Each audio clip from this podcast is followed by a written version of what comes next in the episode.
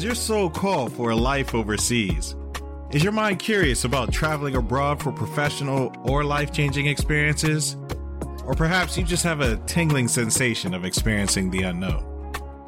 Hello, world. This is Joshua Best, your host of Why We Travel, the podcast where we take a deep dive into exactly that the motivations behind why we travel and the stories behind it. Season 2, Episode 1 Migration Past, Present, and Future. We're back with another season of Why We Travel, and I think this is the perfect way to not only think deeper about our motivations to cross borders, but set the tone for our approach this season. If you may have heard my story at one point in my career, I was reflecting and I felt like I was doing or I've done seemingly random things, but that I did know it made sense from being an international recruiter to working at a university helping students that wanted to get jobs abroad. I had also worked at on a national human trafficking hotline. Uh, and then at some point during grad school, I took a course called Immigration and Labor. And then it finally clicked that the common thread in everything that I've done or the interest that I've had, whether it's also working and volunteering to work with refugees and so on and so forth, involves the movement and people and essentially was immigration and labor in a nutshell. So, and just taking a class about it made me realize I was a real geek for it. And that's what I want y'all to be too, quite frankly, is just sharing how interesting it is. I think really when it comes down to it, traveling, especially with immigration and labor, but you know, I think more broadly, I really believe that traveling makes us more human because it helps us connect with ourselves, it helps us connect with others, and it helps us connect with something greater, right? Uh, and then also, travel shapes the world around us. So, what is the movement of people? Migration. And what makes migration a compelling topic? Many things. That's why I want to kind of dive into it on just a high level. So in season one, I used my time in Thailand to inspire a story of my own while using it as a launch pad to link up with other people telling their stories. This season, there won't be a singular focus. It'll be just migration in general. But I want to be real intentional about having more of that like academic understanding uh, while still keeping it personal, having personal stories. And just to give you this same spark that I got from listening to my professor, uh, you know, five or so years ago or just to give the importance, I just kind of like really want to step back and talk about migration, past, present, and future in a very high level context. Life as we know it, the world as we know it, would not have existed without human beings and our crazy desire to migrate. So, fun fact, just to add a little ethos to my statement, at the University of Maryland College Park, studied anthropology, concentrated in bioanthropology. So just, just, you know, uh, understanding the evolution of people. But you don't really need to have a degree in this stuff as we're starting to understand or it becomes common knowledge. But if you think about it, life started in Ethiopia. So life as we know it, the world as we know it, would not have existed without human beings and our crazy desire to migrate. So if you think about it, life started in Ethiopia and in a grand scheme of the world, in a blink of an eye, relatively, a short span of time, with just our feet and, you know, maybe makeshift boats, you know, compared to what we have today, we engulfed the entire planet. And in doing so, we developed all sorts of genetic variation, disparate cultures, just we, we impacted the environment and so much more. And throughout it all, what has been our main survival tool? Culture. Let's say culture is what allows us to adapt to just about any environment and then pass on that knowledge to the next generation. And then not just the next generation, it all also allows us to pass it on to a fellow human being.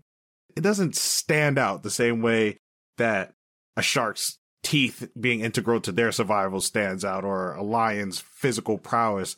But if you think about it, right now, if you just tossed me into the Alaskan wilderness, I would die very quickly. I hate the cold.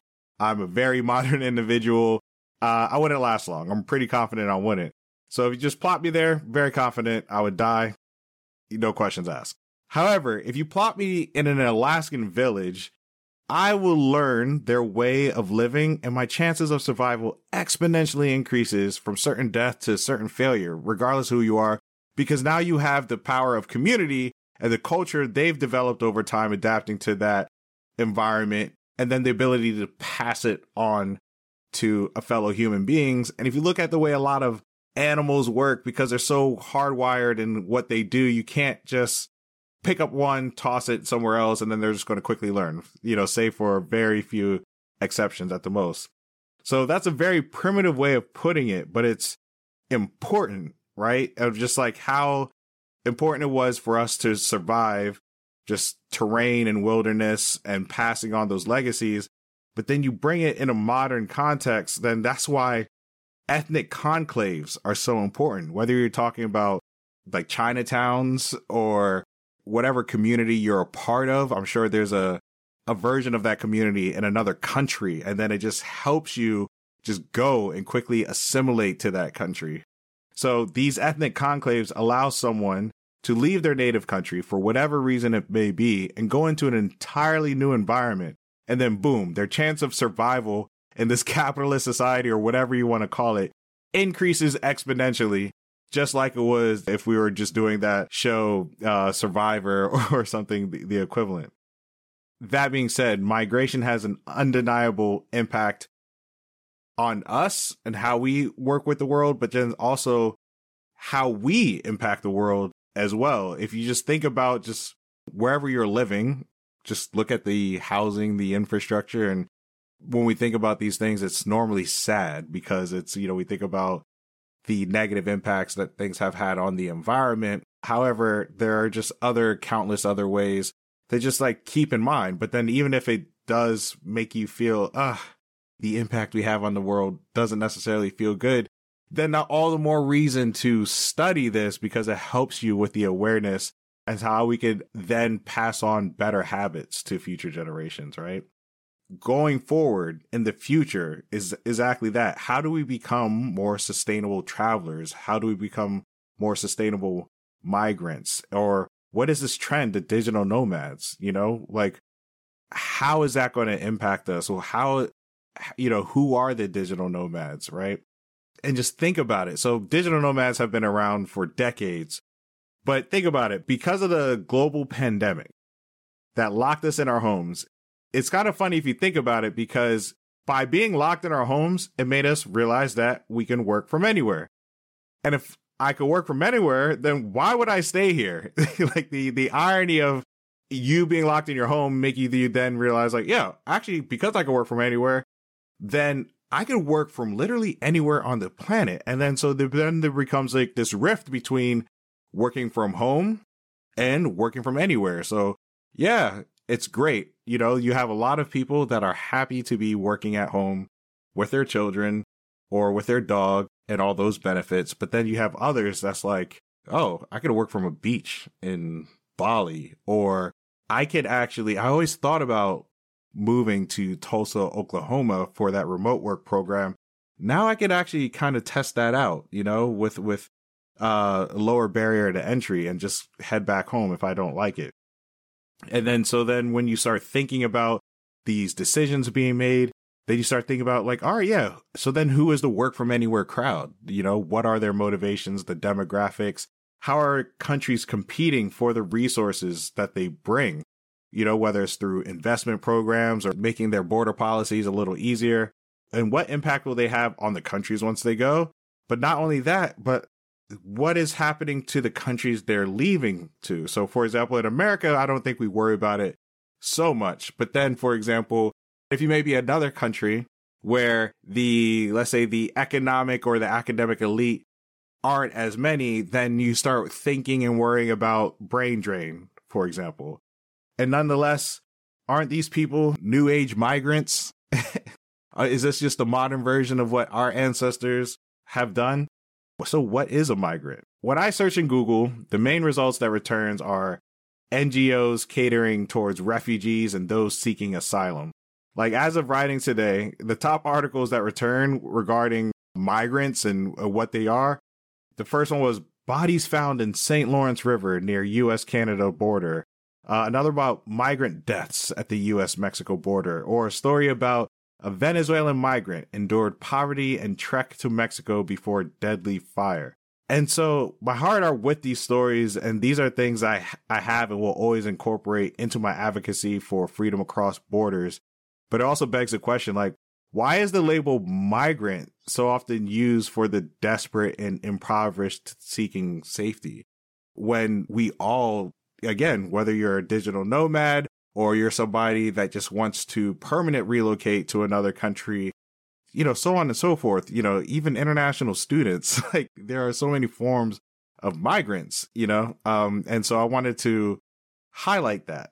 You know, according to the UN's International Organization for Migrant, migrant is simply an umbrella term not defined under international law, and it reflects the common lay understanding of a person who moves from his or her place of usual residence, whether with it's within a country or across an international border, whether it's temporary or permanently for any reason. So again, it's um it begs the question just why do we look at them a certain way? So today there are over 258 million migrants around the world living outside their country of birth. And that number is not only refugees and smuggled people, but also people such as expats, international students, and nomads. And whatever label you call these people, each has their own compelling story on why they travel and what makes us human.